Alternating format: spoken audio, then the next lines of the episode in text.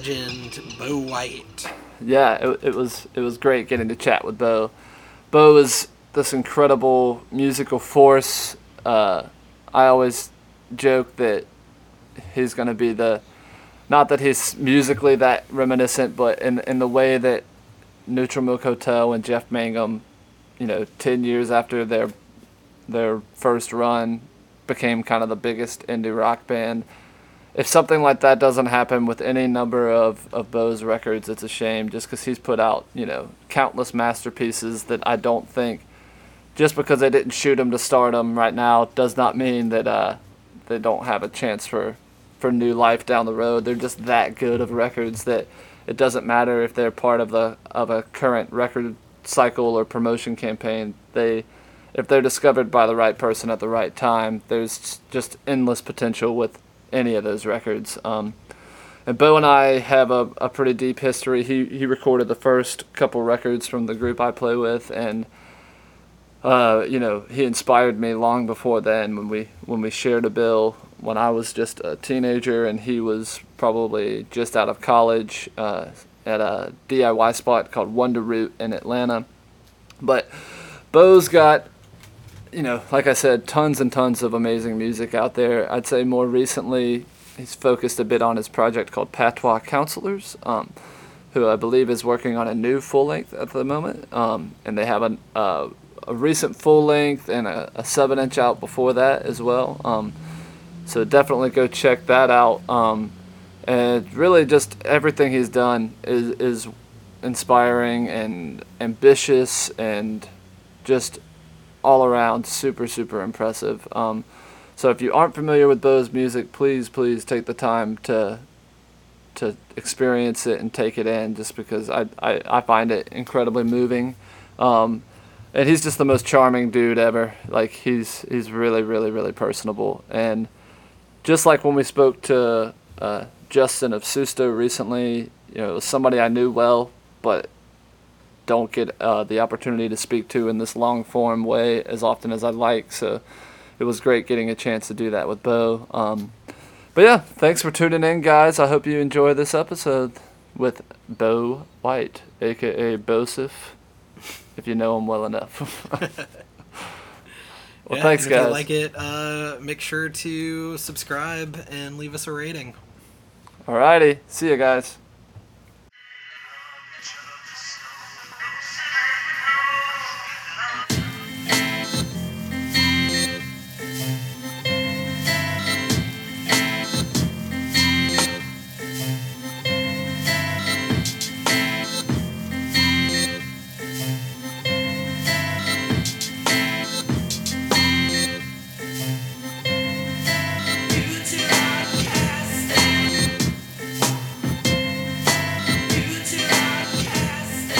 When I was growing up, the only place to buy CDs in town was Walmart, and we had a small a, a small Walmart too, so the selection wasn't even that great. Um, yeah. But uh, yeah, so I I would drive to Rock Hill to buy CDs, and then closer to college age, I would ride up to uh, ride up to Charlotte. But um, it was, you know, it was fine. Like I there wasn't anywhere to play uh, for high school bands, so uh, we didn't play live. really, we played uh, like friends' houses a couple of times, but that was just like us playing and like some friends hanging out. So really, when I got to college, it was kind of like I had been woodshedding since the sixth grade. And it was like, all right, now I can do shows and uh, just kind of cut loose. And um, where did you go to college? At Winthrop. Okay, nice. Winthrop and Rock Hill, yeah. And uh, went for uh, jazz guitar, and then my professor just kind of irked me, and I'd taken so many classes that by the end of the year I switched to composition instead, so I could take my private lessons with a composition professor, and uh, that was real cool. Got got to experience some some different stuff in that regard. Yeah, I had no idea that you you started uh, studying jazz guitar. Um, yeah. yeah. That's cool, man. Um, so yeah, I mean, what was the what was the first group that you really started playing with? Like, was it Calabi Yau or was it before that? Uh, before that, I had a. well, I mean, I, you know, I, I started bands way, way back. Yeah, but but, I guess the first one really gigging had a terrible name, of course, as all early bands do, but it was called Premium Blend. oh man, what's isn't there a show called Premium Blend? There, there was. Nice, yeah. Uh, but it, we were unaware of that. right? and uh, but we were kind of uh, we were a little bit funky and we were definitely weird and had some like improv stuff but it was nowhere near real like jazzy stuff but we had more like noise breakdowns and stuff but we had a pretty long set and um, it was palatable enough to be listened to at bars and stuff. So we we'd play like uh, McHale's in Rock Hill, oh yeah, and it was a lot different back then. Um, it was only half the size that it is now. It didn't have Damn. the upstairs and everything. I mean it's not huge now, so it's kind of crazy to to imagine it being. A, Oh man, it was it was fantastic. And when I think back on it, when now uh, I love going to New Orleans, and it has kind. It used to have kind of a New Orleans club vibe. yeah, I can see inside that place um, when it was smaller, you know, pe- people would pack it out. And, but we had, you know, we'd go and we'd play two and a half hours. And uh. What kind of stuff are you playing then? uh, well, one thing that stood out, it was all instrumental. Okay, Uh, but it was mostly originals. We just wrote these weird little songs. It, it was kind of we, they they'd start off almost like a like a meters sort of thing, Right. but but noisier, and then we just stretch them out, do That's weird awesome, stuff. man. Yeah, you could. Yeah, if you're if you're kind of like you're saying, giving it that that meters groove to kind of keep everything cohesive, you can really kind of have fun on top of that if you've got Yeah. some, some sort of backbeat to. Hold And it it all was the- you know, it was kind of the time for that too. I went to college in uh, uh, 2000 or 99, 1999 was when I started college. So, uh, you know, back then everybody was, there was still a fair amount of jam folks that were around. It was kind of like the last hurrah of the majority of that.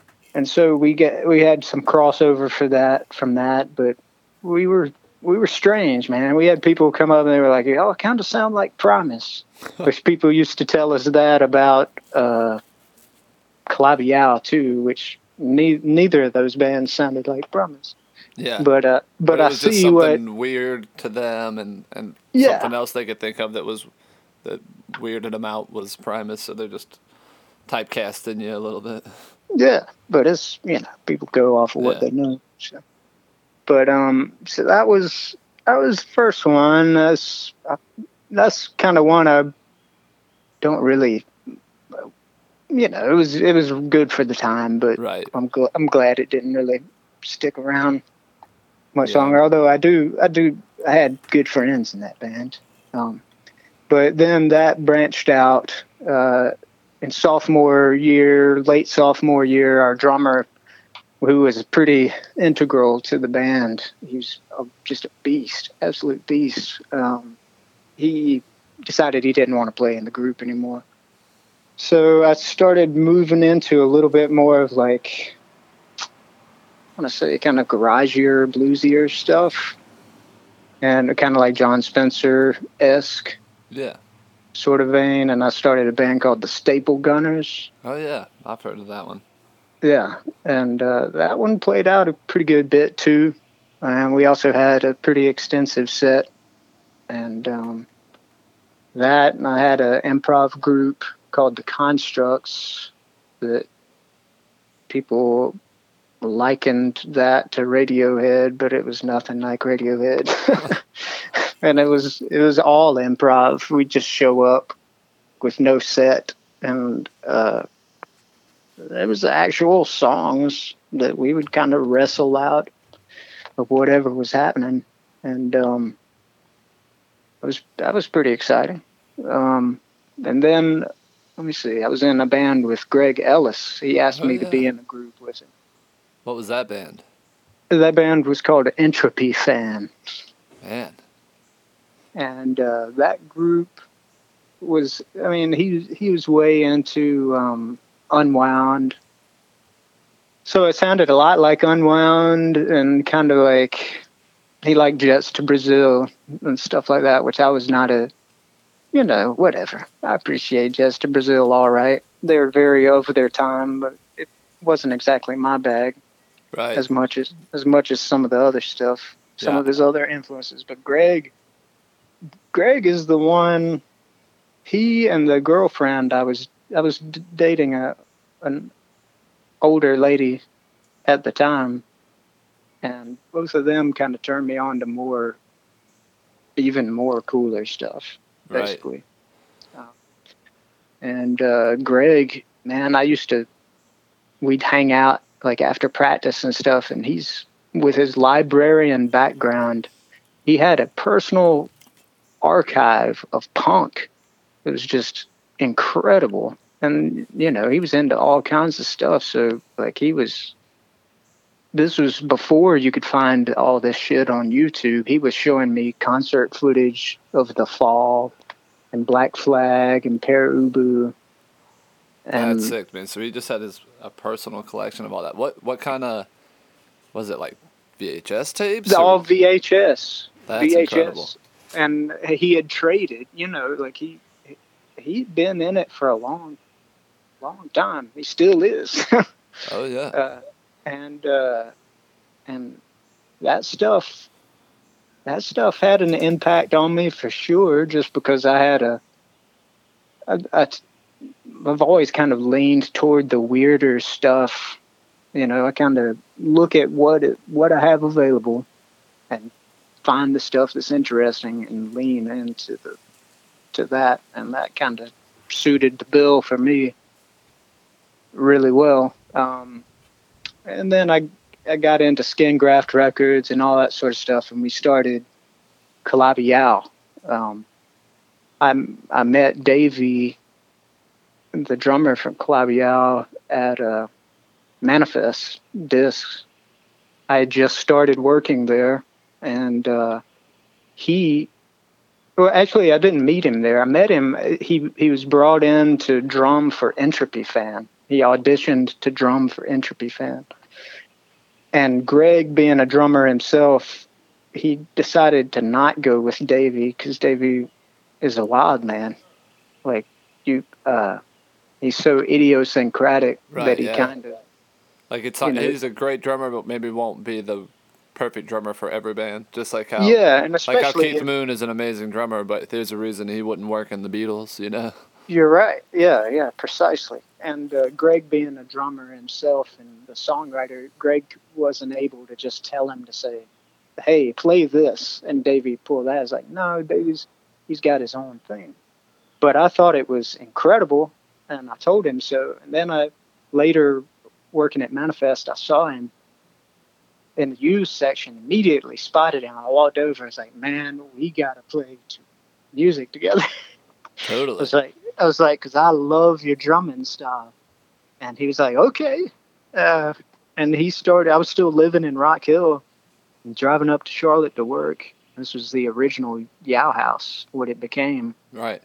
Um, Robin Dorman was living with me, and uh, who was also in Yau. Uh, me, Robin, and Davey. And so he, Davey, would drive down to Rock Hill to practice like three times a week, um, which is crazy to think about now. It's like I don't. I don't have any bands that practice that much. Unfortunately, one that you're commuting for. I mean, not Yeah, far, but still well, commuting. Well, see, that's the thing.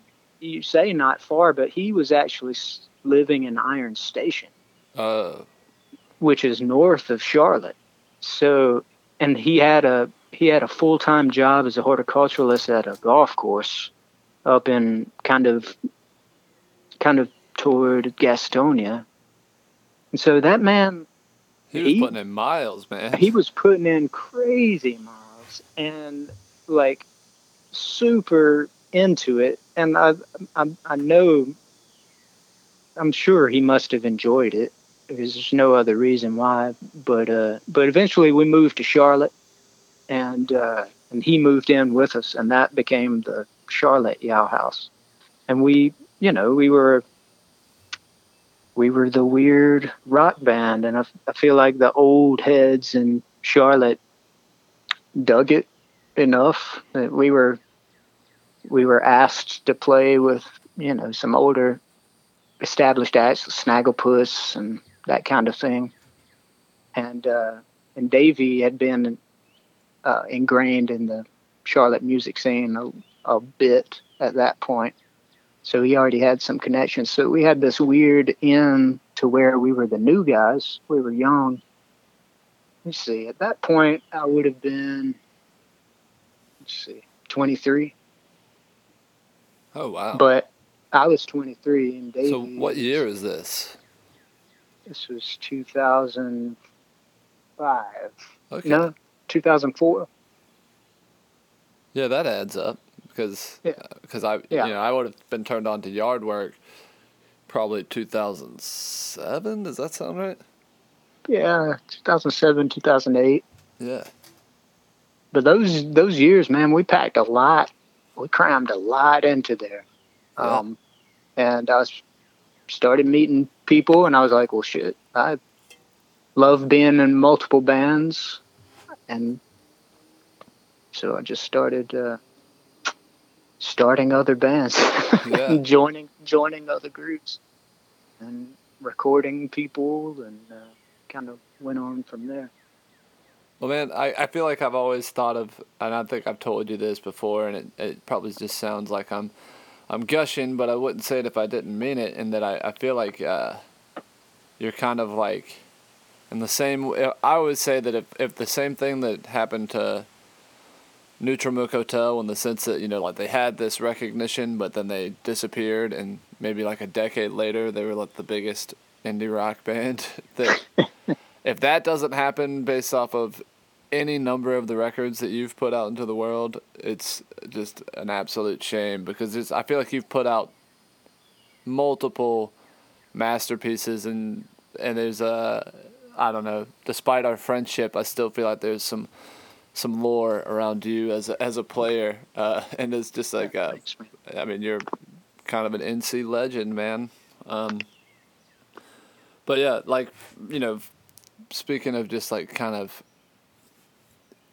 ambitious and and well executed works, uh, I think what what really I mean I guess the first thing of yours that really captivated me was we played a show together in Atlanta when you were playing with Yard Work and I mean I was a kid, dude. I was like maybe in tenth grade Yeah. or eleventh grade at the oldest. Uh, and uh, I think you guys borrowed Mark's kit, which was like one of the first times that like a band that I really liked used some of our gear. Like yeah, you know you're young when that was Oh, like a yeah. moment. I was like, oh shit, these guys are sick, and they're using our stuff. Like Yeah, Uh, yeah, I've had that for sure. just like small stuff, man. And we were just super inspired by it. And we had that that first EP, and we wore it out, man. Like everywhere we went as a band, we had the Yard Work EP in the car. Um, so I feel like your your projects around that era had a lot to do with me, like finding my groove as far as just like finding other bands that I really was inspired by, but also connected with. That was like a pretty big turning point for me, man. So That's awesome. I'm glad we crossed paths. I guess it was. I mean, I guess it was my older brother Eli, who's really the reason that I first met you, because I think he booked that show, or, or at least he booked us on that show. Um, I, th- I think it, yeah, I think he had some some part to. He, he definitely was involved with it somehow. I don't think I don't know if he booked us. yeah, yeah. I mean, I know he was our connection to it. We, Yeah. we, we were, you know, sixteen-year-olds in Georgetown, South Carolina. We didn't have that was our only Atlanta connection. But yeah, We played Atlanta a ton, man. We played Atlanta more than we played South Carolina around that time, I would say. Um, yeah, there were house shows and stuff that were raging pretty pretty. We were actually that space was pretty cool. I, re- I remember. Wonder Root, kind of right? Was that where it was? Yeah, basement of Wonder Root, and there was a house show that was happening, and I think originally we had tried to get on that house show. Nice. is is how we booked it, but then they had booked too many hardcore bands or something, and uh, and then we were put, put on at the Wonder Root, and y'all were added. But uh, yeah, that was it was a good time, man. Totally, man. Yeah. Um, so how how long after you? I mean, I know Yard Work. Uh, you guys put out that that last EP, and then were you already had you already put out some of your like solo material when you were doing Yard Work, or was it after that that you started recording more of your own stuff? Uh, it was before that. I mean, my first my first solo stuff I really started doing or in 2004. Okay. Um, I mean, I did it before then, but it's not anything you'd want to listen to. Right. it, it, it was I did bunch of four track stuff. There's a lot of exploratory stuff that I didn't really share with a lot of people. I'd do a couple of CDRs or whatever. And honestly, that kind of just continued, except that I was meeting more people, and so I sold more or gave away more CDRs right. but uh, yeah, 2004 I did um, one. I think I actually have it posted on my Bandcamp uh, with uh, James Cannon and Kane Naylor, both living down in uh, Charleston now. Do you know you know Kane? He was the drum, drummer for Dumb Doctors. Oh, okay, yeah. I, d- I know of them at least. I've seen them play a million times.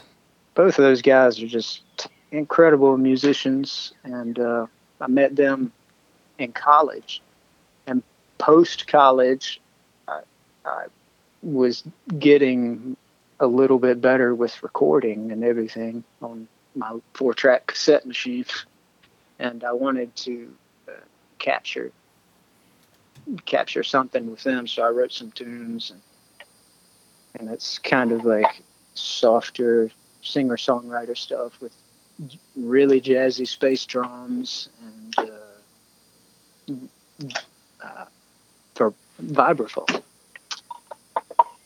So, so where I mean? There's always been really instru- interesting instrumentation on your stuff. Like you know, vibraphone is not uncommon for you, or uh, you know, just I feel like you've always explored things that don't necessarily that you know everybody's dabbled with guitar, drums, bass, but you know a lot of people have never composed anything on a vibraphone or, or any of these other Yeah. instruments that you do. Is there is there was was there some point in college or at any point when you kind of started getting more tuned into that type of music?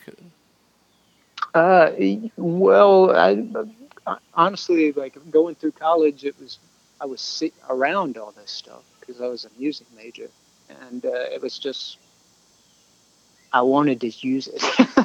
Right. it, was, it was it was it was really as simple as I just saw it there, loved the sound, and I was like, I've got to put this in some. I guess I do. I have some older solo stuff that is not on Bandcamp. That's pretty good. I could probably round up and send to you at some point. But some of that, it was like, yeah, I was sneaking, not really sneaking. I was a music major. I could just go in after hours and I'd grab one of my friends that could play said instrument and, uh, and I, you know, I'd notate it on the, on some paper or on the notation program on the computer and give it to them and set up a microphone and track it right there and then bounce the tracks down later and make space for another instrument. And, uh, yeah, it, it really was just the fact that I was around it. And also, too, I, I kind of I have a somewhat of an aversion. Like if I see if I see stuff being done, it kind of checks a box for me. If I see a bunch of people doing a particular thing, I'm like, well, this is kind of being done. I don't yeah, like don't don't really want to tread over this again. Right. Like, do, why, why do people want to hear another take on this right now? Yeah, and and like honestly, like it's the most important thing to me is just the the song. Right. The, the what whatever the song is, and then everything else that shapes it um, is kind of not. I, I feel like you can you can play with that a lot more. Yeah, it's And, interesting, uh, man. I feel like every artist has like a different thought process when it goes to like what they are willing to add or what they you know are this their thoughts on production in general? Like you think of someone like like Townes Van Zandt to me it seems like he didn't really care what people did with the production on his songs which sometimes you know sometimes whoever's producing it knocks it out of the park and it and it all works out but then sometimes there's like depending on the record some people he lets them kind of run away with it and do what they want and it doesn't really serve the song but like you said at the end of the day the song it's like doesn't really matter what you do production wise if the song is great it's going to be a great song and you can kind of hear through the like weird Yeah. out of place moments that might happen depending on who gets their hands on it um, Yeah. but I always thought it was interesting with him because, like, from what I gathered, I think he was known for just kind of like when it came to recordings, like he was just like, I'm gonna go in and do my part. I, I, he didn't really ca- seem to care that much about what happened on the production level. Like it, Yeah, I mean, it, it is a whole, it's an entirely different side of the field. oh, you for sure. You know, Some people that's just not their bag, I, and he's and he's just a um, maybe a more extreme example of it. Uh, I mean, you know, it's ne- there's never a record where it's like a just horribly out of place production, but there's a few where it's just like, yeah, you know, the song would probably be better if it was just a guitar and his voice, but that's why I think his uh, his live records might stand out the most to me, just because they can't really, they're just they, the songs are just in their rawest form. Then you know. Yeah. Yeah. Um, but yeah, so I know you and I have talked a little bit about it, and and correct me if I'm if I'm pronouncing it wrong. But is it is it same deal? New Patronas? Is that how you pronounce that? yeah. Uh, so, I mean, you might feel like you're you're recycling some info because I know you and I have spoken about it, but I just think it'd be pretty interesting to to have people who listen to the show hear about it. But uh, yeah, there's a pretty interesting backstory to the overall lyrical themes and musical themes of that record. I was wondering if you would uh, want to speak a bit about it and tell us about how you came to that project. Sure. Uh, well, it was kind of, I'd been recording on computer for a little while, and uh, it's getting better, you know, about about blending instruments and everything. So I wanted to do something a little, a little more um, grand. And uh, I was working at Muzak down in Fort Mill, and which is a I recently have been furloughed from that job after 15 years, Wow. but uh, they might they supposedly they're bringing me back, but we'll see. Uh, but uh, anyway, I was listening to a bunch of different stuff. It's a job where I make I made playlists for businesses. and uh, according to their brand and their atmosphere and what they're going for, and I kind of have to maintain a constant awareness of popular music and independent music and just the trends around it. And I also had to lyric check songs. So I I'm constantly looking up people's lyrics, reading them at the same time as listening to them, and uh, I feel like that job has had a real impact on everything else I've done, just because there's so much I've listened to that I would not have come across otherwise. But um, some of the things I was listening to were some uh, more like uh, regional Mexican music, and I was reading about uh, violence centered around the cartels and Juarez and everything. And um, at the time, it was not something that was it wasn't talked about a whole lot in the United States. But uh, it just struck me, and especially reading about the musicians who were working within this atmosphere and writing corridos and everything. Um, basically, odes of, you know, like the adventures of drug cartel members. Right and some of them are heroic, some of them are love songs. Like it's it's all mixed in together with some of some of the violence and everything. And it just, I mean, read, reading about it, it, it struck me in a particular way, and I got in a mood and decided to apply some of the themes and everything I was getting from that about love and family and some of the some of the violence and everything, and uh, decided to do my my take on it. And I wrote this big, crazy orchestrated album, and it's not commercial whatsoever. and it's not it's not it doesn't sound Mexican at all either.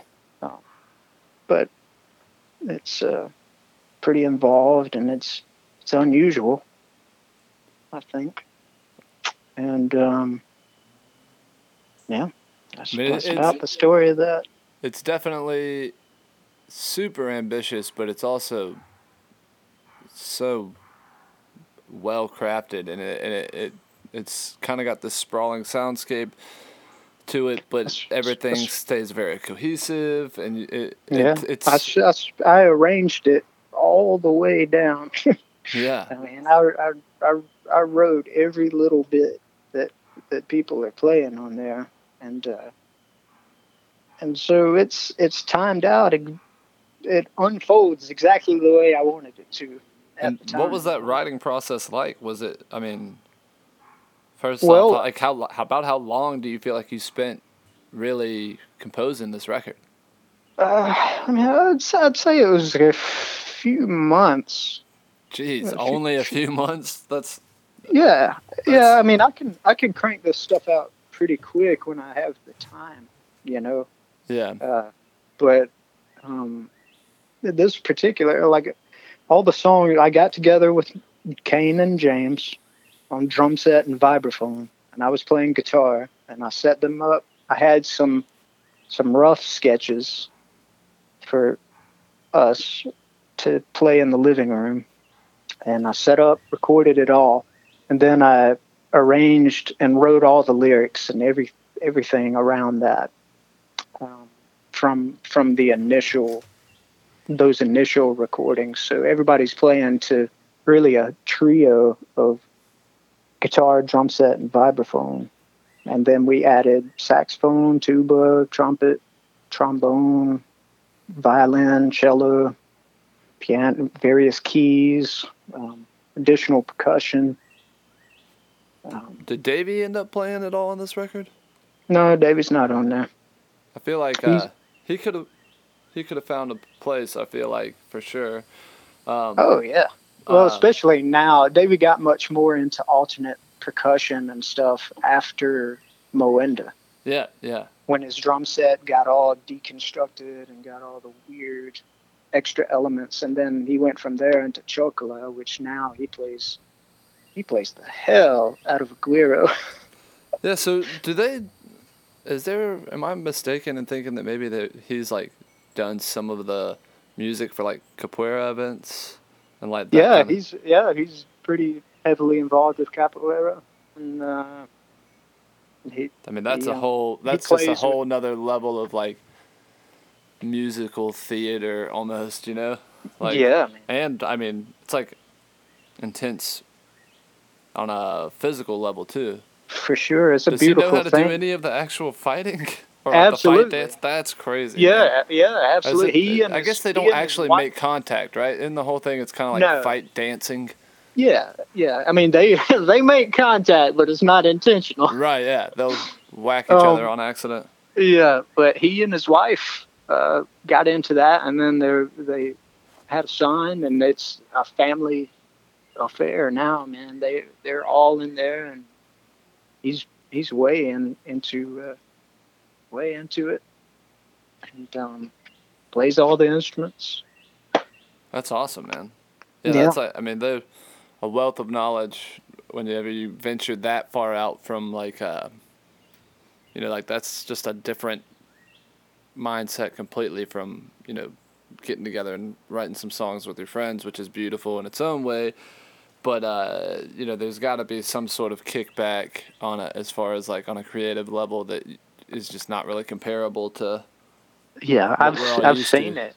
I've seen it with him. I Yeah. mean, I've seen I've seen it. Him develop is that's one of the beautiful things about getting into your music scene and and really getting to know folks and sticking it out. It's like, man, the amount of distance that musicians travel in ten years is heavy, man.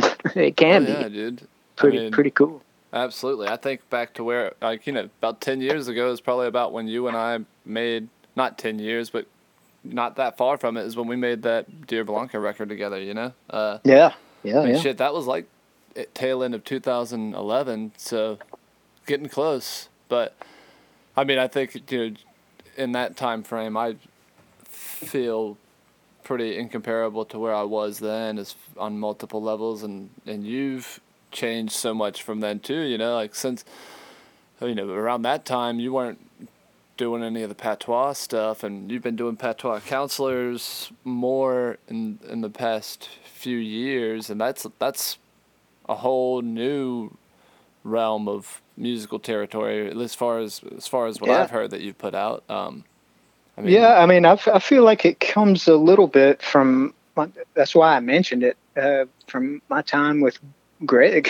really that's awesome Greg to Yeah, some. oh, dude, to I could totally extent. hear that the fall influence in there for And- sure. And you know what's funny is that his his old drum set, I still we still use it in patois counselors. He sold it to me. It was this red Premier kit from the '70s Whoa, that is I the didn't even same. know Premier was around that long.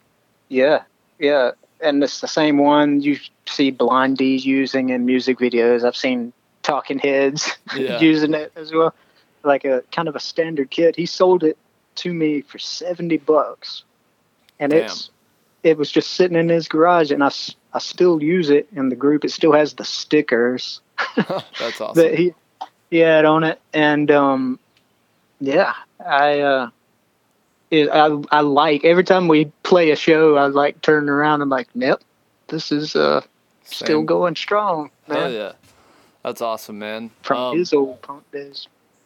Well, speak, speaking of your kind of production history, man, I know I know you've kind of spoken to me about how you don't really take on work production wise just to just to do it as because you're not really looking to be a producer. You just want to work on projects that you're excited about, and that Yeah. like that's criteria number one. But even with that within that context, you've recorded an insane amount of other people's music, right? A pretty good amount. Like I if you if would- you had to take a shot in the dark at how many records, not including your own, that you've had a hand in, production wise, what what do you think you'd be looking at? pretty pretty good amount, man. I mean, I've like I've been in Charlotte for fifteen years, and I started. I actually no, man. If should go all the way back, And uh, let me see. I would I would guess around maybe sixty, Wow. something like that. I mean, you can definitely put a number to it, but Yeah. it's it's it's a pretty good bit, and it depends on if you. I mean, you're counting.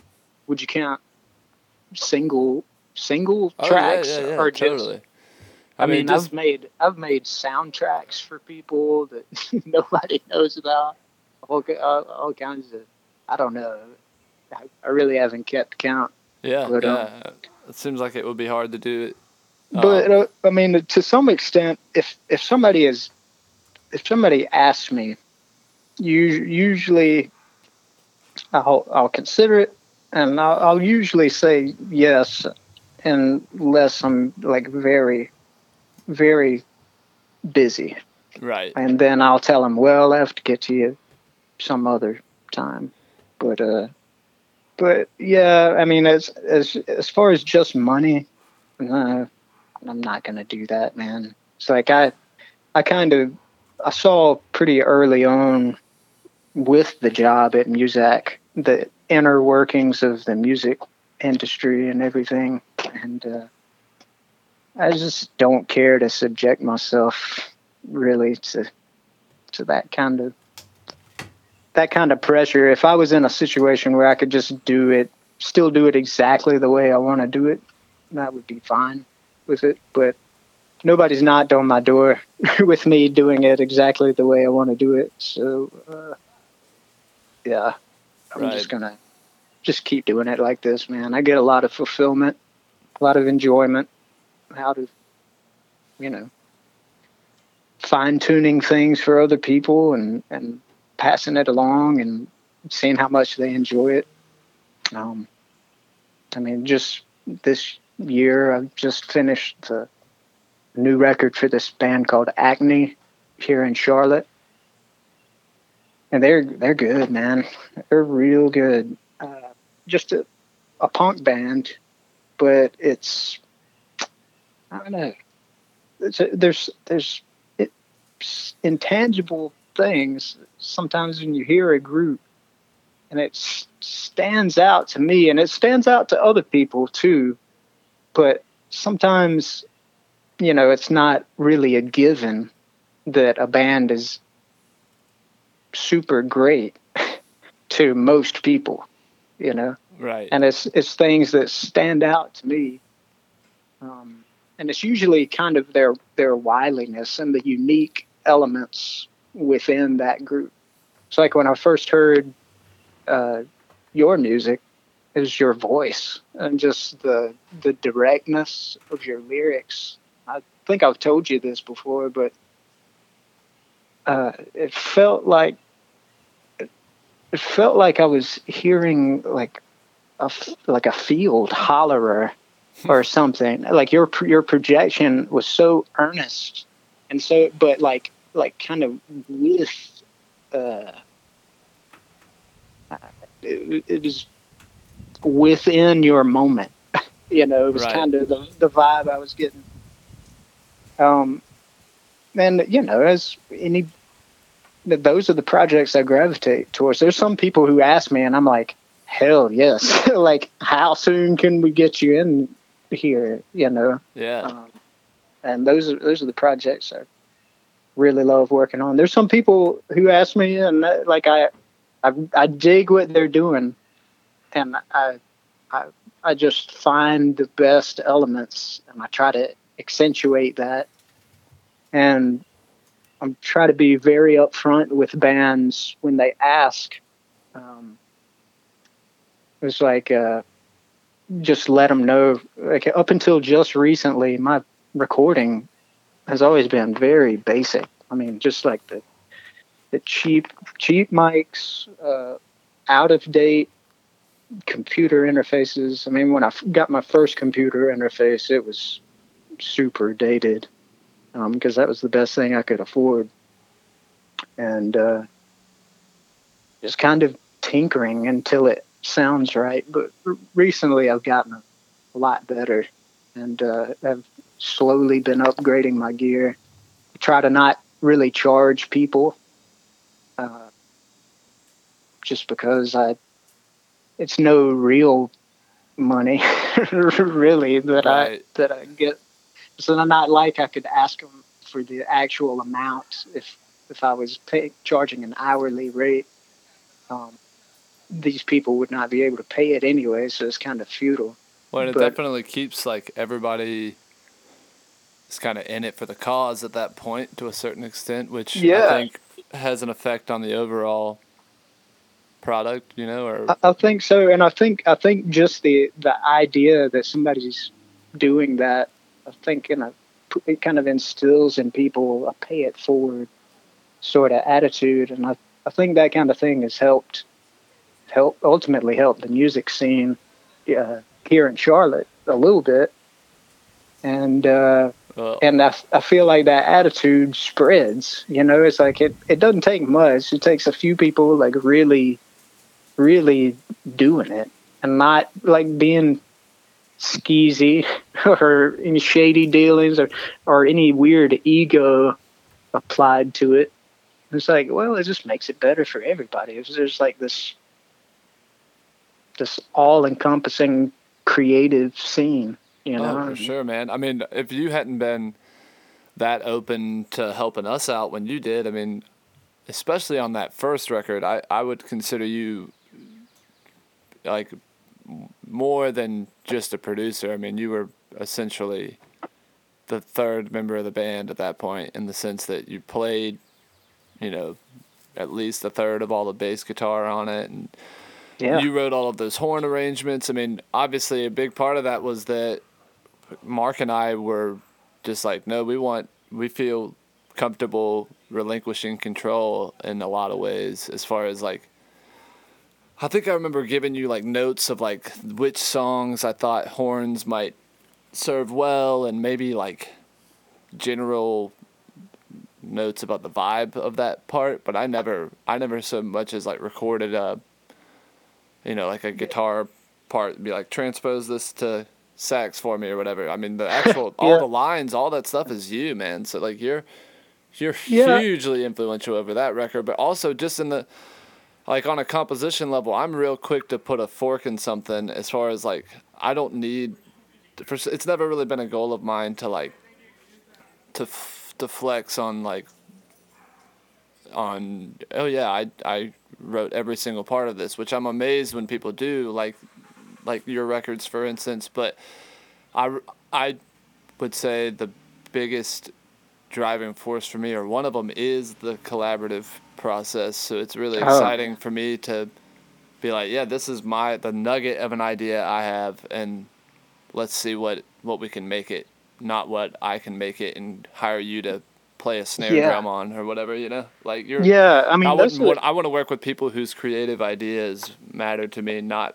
people who know how to turn the microphone on you know For sure. Yeah, Um, yeah. I mean, I, I forget what I was looking at recently, but I was looking up like interviews with producers, like tips and tricks and stuff. Because Right. I mean, you can never, ultimately, never see enough of that. right Eventually, I mean, you watch enough of it, and it all kind of start. They start to say the same stuff, or some completely useless nonsense that doesn't apply to you. But once somebody was saying that as a producer, you're not really p- being paid for your technical ability. You're being paid for your uh, taste. Yeah totally and how you can Um, sort of shepherd a record Yeah, to where it, and it and with the songs with with the Alls record, I, I I would definitely would not have imposed that on you guys, but it felt it felt right. Like in, oh the in my songs needed conversation. it you know what I mean a lot of well, them were I, I, kind of don't, I, I would I would uh, I would actually argue against that Oh, necessarily. I, f- I feel like that first the first demo just drums and guitar. I feel like that's that it was fantastic. well, I, and, I uh, I guess we- I, I mean more on a level of uh We could we could have done that, and it would have been sure. a fine record. it, But it needed it, it- for me to be as excited about it as I was, just because I, I knew that we could we could pull that off. that's the, the that's what down I was that's what I was picking up on. Yeah. Honestly, it's like uh, I, I'm a I was a little bit older, and I I felt like you guys were had a really good thing going and you had a good chemistry and you were looking for something that was kind of like a next step. Yeah, I mean And, that's uh, that's probably one of the more that record's probably the least representative of what a live Blanca set is like in the sense that, I mean, me and Mark played most everything live, but you know we've never really had all of those all of that instrumentation that's on that record happen live. Whereas Yeah. most of our other records, I would say, are a little closer to the live versions of the songs. I think we wanted to make a record that was just I mean, we all of the projects Mark and I were in together prior to that just kind of never got it together to make a record, and some of those songs were from originated from those projects, and we kind of wanted to. I don't know. I guess we just wanted to be ambitious about it because it had taken so long for us to make the damn thing happen. So that we were like, let's. And I mean, I'm telling you, really, we heard same deal, new Patronas, and we were like, we need to get Bo to record this and steal just a little bit of his steez if we can. like, I mean, we were floored by it, like the horn arrangements and everything. That's why I, I mean, that's why there's so many horns on the first Blanca record. Is just us trying to like. If anything, we're riding your coattails as much as we can. We were so into it, man. Hey, I'm fine with that, man. There's like, there's, I'm I'm a big proponent of like, you know, when, you know, if you can, all the all the ships rising together, you know, Yeah, yeah. If, if you can. Well, maybe it was just because, like, you know, the the projects that I was in when you were doing yard work, like they were pretty wildly different in a lot of ways, and maybe maybe that record was the one where I was like, oh, I could maybe I could see how that type of vibe could mesh well with what I'm doing, and I mean, I've always loved like big ambitious arrangements. I just don't think my brain is like kind of thinks in a minimalist way, but I love big expansive records. But Sure. I'm instead of like pulling from the well that isn't always overflowing, I'd rather just tap a few other people's wells and that way we all got some leftovers afterwards, you know? Yeah, yeah. I mean, it, there's a there's a whole lot that comes from collaboration uh, with other people, and I, that's kind of where where Patois Counselors has wound up. Oh, nice. Um, Because Patois started with you. You were, I mean, you were writing all that stuff too, right? Yeah, yeah. I mean, it, it initially started as uh, I used fake names and everything. Like I didn't even put my own name oh, on no. it. I didn't know Um, that. Yeah, it's still posted at, with the fake names on the awesome. Bandcamp right now. But uh, the first seven inch was I did two songs and uh, posted it up under an alias and uh, just posted it up, sent it to some friends to listen to, and I started to get some positive feedback. And then I was like, I wonder if I can get a label to put this out as a seven inch because it was a punk thing, and I, you know, was friends with the the king of punk rock, Nick Good, um, who knows more about punk music than anybody else I know I've ever met. Uh, but uh, he and he lived with me for a while, so that was that was a big inspiration on that. But um, I sent it off to a label in L.A. Negative Jazz, and uh, yeah, they were absolutely interested in putting it out. And so I added two more songs real quick, and I just played everything on there. But I tried, I wanted to, I, I was like, I'm just going to turn this into a full band. And uh, I was giving, I'm giving the parts to people to play, but there's a something that happens, you know, when somebody else is playing it, if you keep it loose enough, like the interpretation, they they put a little bit of themselves into it, and it was uh, I don't know. I think it it really bumped things up, and we've I've just finished the new album, uh, and I feel like it's it really um, shines from that. I don't know when there's a chemistry. Uh, so on, on the new one, they're all are, they're all playing on it. yeah, yeah, That's yeah. awesome, man. Um, yeah, I mean they they all played on the On the full the length. on the full length as well. Oh but yeah, I, dude. Did you did you end up pressing that one to to vinyl? yeah, oh yeah, yeah. Dude, if you still got some copies, let me let me throw you some cash for one of those, man. I need Yeah, to get that in the catalog. Yeah, I'll I'll email it to you, or uh, I'll I'll uh, mail it, physically mail it. Yeah, email me that vinyl copy. I'm into. but uh, but um, the I feel like with the full length, I was trying to obscure stuff a little bit, like make it make it a little more mushy and mysterious. And with the new one, I was like, well, we've got like the content itself is obscure enough. And I was like, I'm just gonna make it super pristine and like very very pronounced and plain and not not uh, double up all the vocals and Oh, yeah. everything. Well, that'll And definitely so- make it have like a, you know, not just feel like you're recycling the the first seven inch, or you know what I mean. Yeah, yeah. I, I'm pretty pleased with the way the new one has come off. But um, yeah, as you can, that's something I've. T- you just talked to Seth Kaufman, I suppose. How did that Yeah. interview go? It went great, man. He uh, he seemed, he had some pretty good stories for us, man. He apparently, I don't know if it's gonna make the cut for the movie, but he recorded some. 80s esque tracks for the Bill and Ted, the new Bill and Ted movie. That, but he said, he said they asked a lot of people. He wasn't sure if his made the cut, but I was like, man, what an, what a sick gig to even almost get, you know. Yeah, yeah, that's pretty Um, funny. But yeah, no, he's But- he's staying busy riding his bike. It was. it was So good I'm chat. sure, I'm sure he can probably attest to that uh, as well. I don't know if he brought it up, but there's when you're when you're the only one putting it together, like you can kind of you can mess with some stuff or like let yourself be a little shakier or, or weirder and and the application of a, a new instrument or whatever to kind of to make it seem have a little bit of the vibe of a full group but Yeah.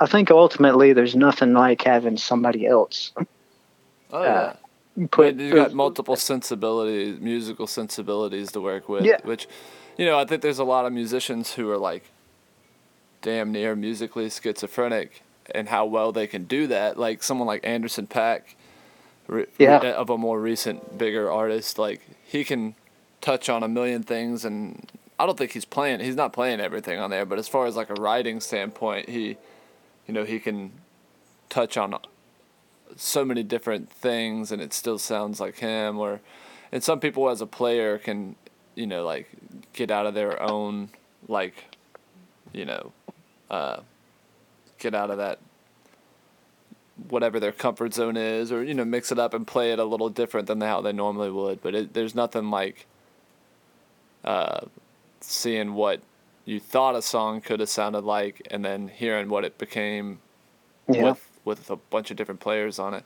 But I see both sides of it, man. I mean, I don't. There's definitely not a right or wrong to it, you know. I mean, I love the Elliott Smith records where it's all him, just as much as the ones where he's got people playing on it, you know.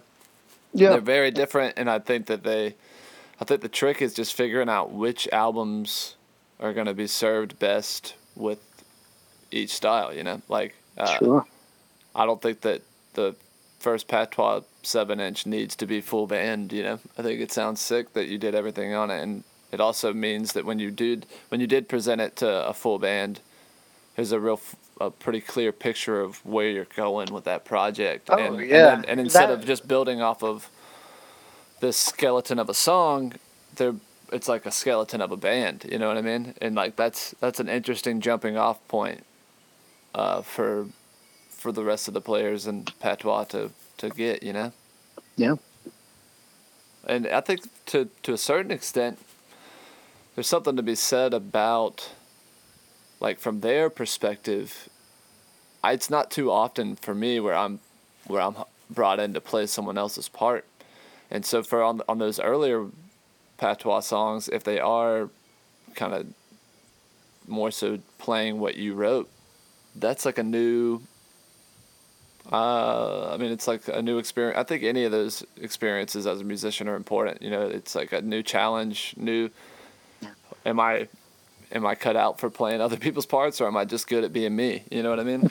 Yeah, yeah. There's been there's definitely been moments in practice where I've I've, uh, I've been like, you know, just do just do do your own thing with it, or or you know if you get if it's if it's not really sitting well with you, you know, just roll roll with something else. Yeah, generally, I mean, that's probably the best way to think about it as far as like adapting it for the live stage is like is it going to sound better to this person's trying to force my style to work for them or if I just let them well, I can tell you right now, you never want it to be forced. exactly. You want like it's it's it's a it's it's never gonna it's gonna translate better them crushing it their way than them struggling to make it have your your exact touch to Yeah. it. You know. Yeah, and I think I think that's probably why there isn't more of that happening in the world. It's just because a lot of times if people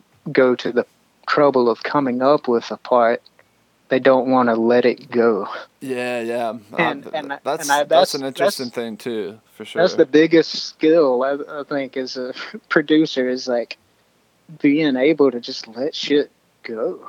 yeah, you know, yeah, sometimes you have to just let it be how it is.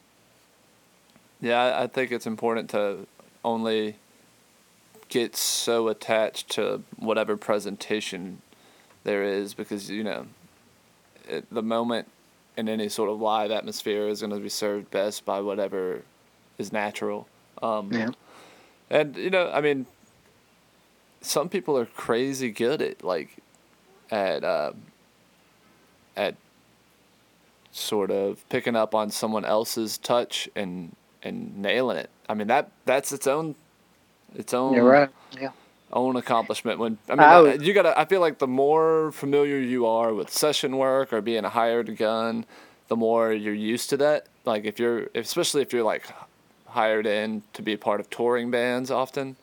I Yeah. think once you get into that racket, you're probably honing those chops.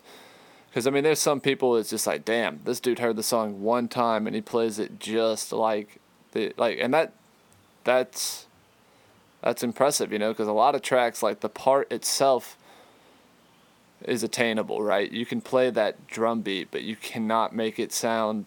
There's just something in the touch that is just so that player, and it's just Yeah. never it's never gonna be there. But some some people got that honed in too. That's a, I mean I, I you know there's just so many different angles you can approach music from as far as like you don't want to I guess you always want to have an open mind and you but you want to but I, I and I think that goes towards even if it's you know even if somebody is saying like all right I want you to play this and have it sound just like the original yeah that that might not be very creatively satisfying but it as far as your growth as a player it, you know it's going to be a new challenge to be like all right I'm taking myself out of this like this is this isn't about me it's about the snare drum sound Yeah. that's it Yeah. and that's Yeah. you're going to learn from that too you know you might not apply it as often as you would uh, anything you learn from creatively but you're going to benefit from any of that you know it's all part of the bigger picture of growing as a player um, Yeah. I mean i'm sure you had some interesting i mean being in the school of music there had to be some stuff that's just totally different from you know the homework assignments you would get would be like I don't know what crossover there'd be in the DIY recording world to some of the stuff that you're going to be expected of.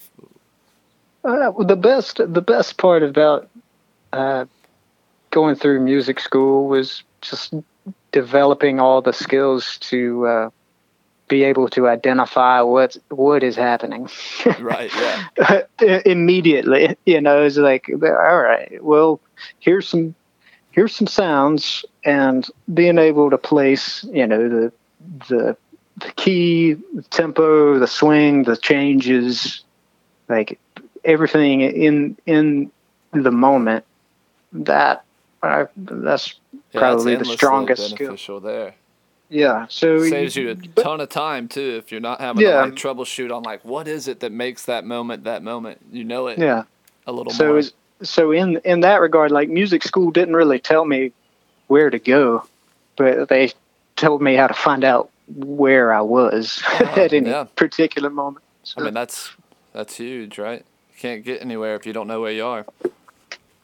true Or, enough well, that being said, some people have gotten pretty far not having a damn clue where they are, myself included. So, know, I guess it's just that that's the thing. There's just a million paths, right? So I guess Yeah. it- Oh yeah. Yeah. yeah. um, but yeah, man. Um, so I mean, I I was just saying the same to Seth. You know, I know the year's kind of up in the air for everybody, but have you got any anything that you're particularly excited about, or that you're that you're, you know, interested in trying to accomplish creatively this year? Uh, yes. Well, I just finished it. Uh, yeah, that this, patois record. this past weekend. Uh, uh, yeah, I was furloughed back in March. Same so here, I've- man. I've been uh, been working. Then I, I bought a house in February. Oh, dude, congrats! That's awesome. Thank you, thank you. Uh, yeah, so, so I've been repairing the house, and I actually have a music room in this place, which is incredible. I I love it, and it's it's perfectly situated in the house, uh, and man, I I just it just feels like a new world. It was like kind of like my yeah. I went from recording in the bedroom all the time Yeah. for for over a decade into actually having a place where you know I've got all the keyboards set up and you know every everything ready to go at a moment's notice. Yeah, that's a game And, uh, changer. Well, And, dude, you uh, have to. You got to get that long overdue new Bo White album, man. It's been a minute since you've. Yeah, I've been mean- taking notes on one. I always always keep a, a running tab. There's there's no shortage of projects to p- do potentially. Yeah, yeah. Sure. I guess it's. But was, well, was has there been something after Kept One that you put out under your own name? Yeah, yeah. There's a there's a few of them on. You might you might enjoy them. yeah. I, what what am I what am I missing? What was what was right after that one? Uh, the the one that's up, the most recent one that's up right now. Is, I can't. Oh, time to deplane. Oh yeah, yeah. I know that one. That one's awesome, So- man. So time time to deplane. That was a project with a friend of mine, who was finishing his master's in art uh, in Minnesota, and he came back to Charlotte. He's from the Charlotte area, Preston Drum, and um, we tried to start a band together, but it didn't work out. But his art, his approach to art, really vibes with the way with my approach to music, and he asked me to participate, and I was like, "Well, I will write an album for your art show." Oh, cool. And I performed the album from inside of a, a black box that he constructed, and people crawled in through a tunnel and looked through a peephole, basically, Whoa. and then they could see me in there, but the music was being piped out. Well, how through the- big was this box? Like, how much space did you have to work with? And I, I was scrunched down. I was seated on a footstool, and it was probably uh, it was probably five by six. so what and- what uh, instruments did you have in there with you? With me, I just had my guitar, and I pre-recorded all the other Oh, okay. instruments, and I, Oh, man, I, I forgot sang and all those played. awesome sets you were doing with the with the backing tracks for a while, man.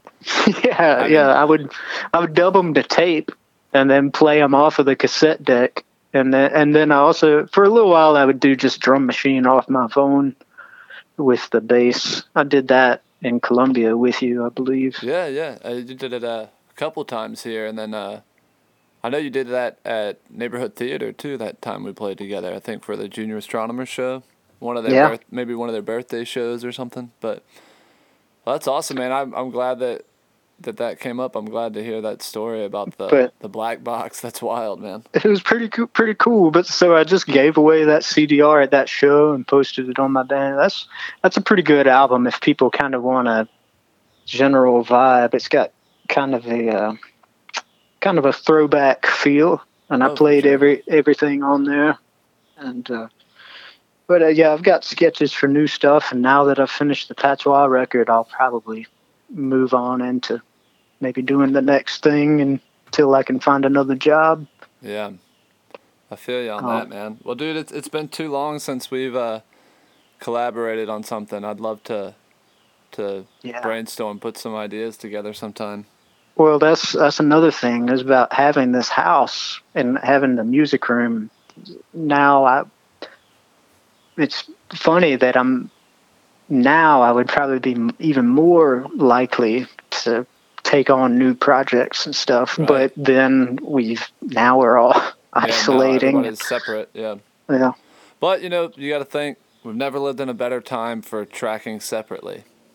You're right. Like Yeah. somebody can record guitars fairly easy to record or whatever, you know, and they could record it to you and have you work some magic on it, you know. There's plenty of approaches to that. I, I haven't done a ton of that over the years, but I have a little bit recently and it's not as weird as you would think to just record all separate. I'm just I'm so used to just going in the live room together or whatever, but you know, it's a new again, it's different for me, different approach, but you know, not in a bad way, just change of pace. Yeah, yeah. It's a, I definitely. I'll I'll send you the the most recent the the mix of the Patois record. I think a, a couple of things might change on it, but yeah, uh, please do, man. I I'd love to hear it. yeah. And it has, of course, it hasn't been mastered or anything. Yeah, you, do you have any uh, idea who you're gonna get to master this one? No, no, I don't. I might just leave it up to the label. Yeah. Um, we Is it gonna be? Are you doing something with Negative Jazz again?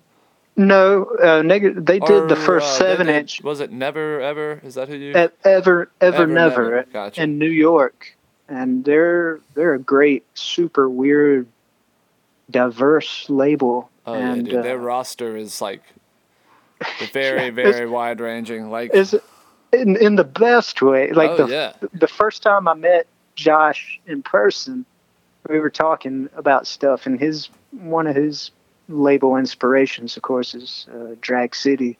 oh yeah. Just like be, you know, being being fiercely independent and really diverse output, but uh, like a focus on a certain certain certain type. Not I don't want to say type, but certain level of creativity. Yeah, yeah, yeah. Like creativity, where that where the creative agenda is the focus, and not definitely not record sales necessarily. Like No, not that I mean they're not great records, but you know what I mean. Like they're willing to take a chance on an artist because they love the art, not because they know that they're gonna Yeah. make their money back. You know. Absolutely, yeah, yeah. Which is, you know, it's great. I mean, it's it's definitely um, in line with, you know, the way I like to do stuff. It's Yeah. it's basically it's basically like a it's a passion. It's a little a little bit heavier than a hobby. Oh yeah, well, and I mean, and the it just is a different mindset, you know. If you have a, if it, everybody can use a little bit of support, but if the support you have isn't breathing down the back of your neck, like, all right, how are we gonna get this this investment back? Not that they aren't hoping for that, but you know what I mean. Like that's not the end goal. The end goal is like similar to how you go about who you choose to record. It's not because someone is going to pay you X amount an hour. It's because you're stoked on the project, and that's just like the best energy you can start out with. You know. Yeah, Uh, that's the only way I want to do it, man. Yeah, man. Well, I'm glad that you're you keep finding people who are kind of aligned with your vision and, and that it's working out, man. Um, yeah, good luck with, with everything with that record. I can't wait to to hear what you send me, man. yeah, thank you. And uh, yeah, this has been pretty good talk. I hope hope people got something out of Oh it. yeah, man, dude, it's been great talking with you. I feel like it it's been long overdue. Um, hopefully, sooner than later we can see each other in person and catch up again. All right, sounds great. Well, cool, man. Well, I'll talk to you soon. All right, sounds good, Dylan. Later, Bill. All right, man. Bye bye. Bye.